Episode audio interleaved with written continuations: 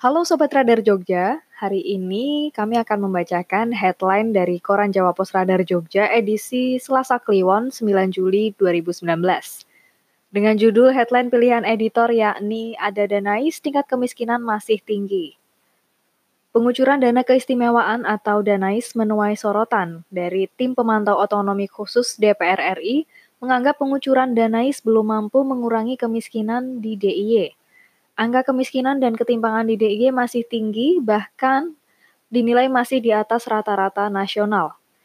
Pernyataan tersebut disampaikan anggota tim pemantau otonomi khusus DPR RI Esti Wijayanti saat bertemu jajaran pejabat Pemprov DIY di Gedung Pracimasono, Kepatihan.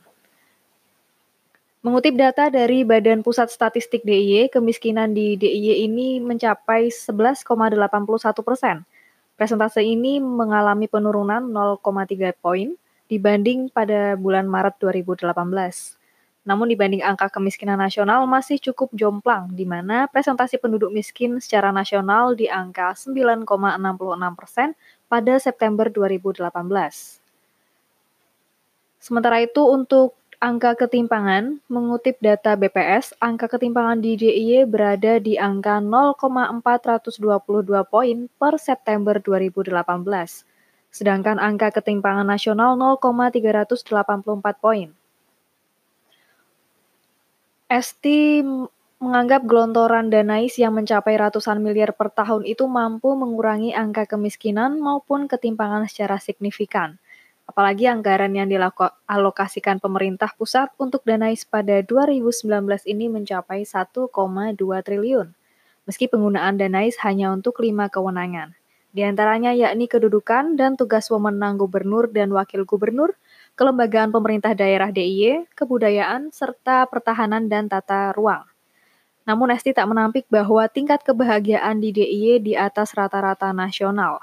Menurutnya, Pernyataan tersebut menunjukkan bahwa orang Jogja tidak perlu kaya untuk menjadi bahagia. Di tempat yang sama, Wakil Ketua DPR RI Fadlizon justru mengapresiasi pengelolaan Danais.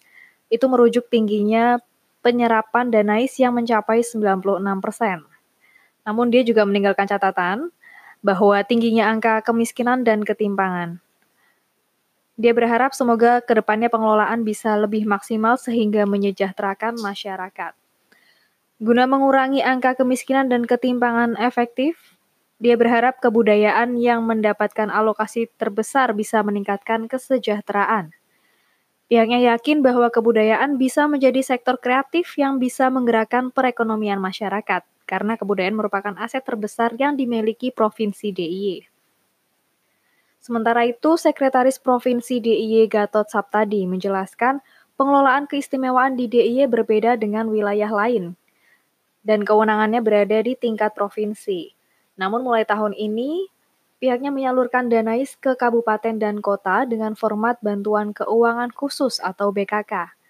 Saat ini sudah ada dua kabupaten yang sudah menerima BKK, yakni Gunung Kidul dan Kulon Progo.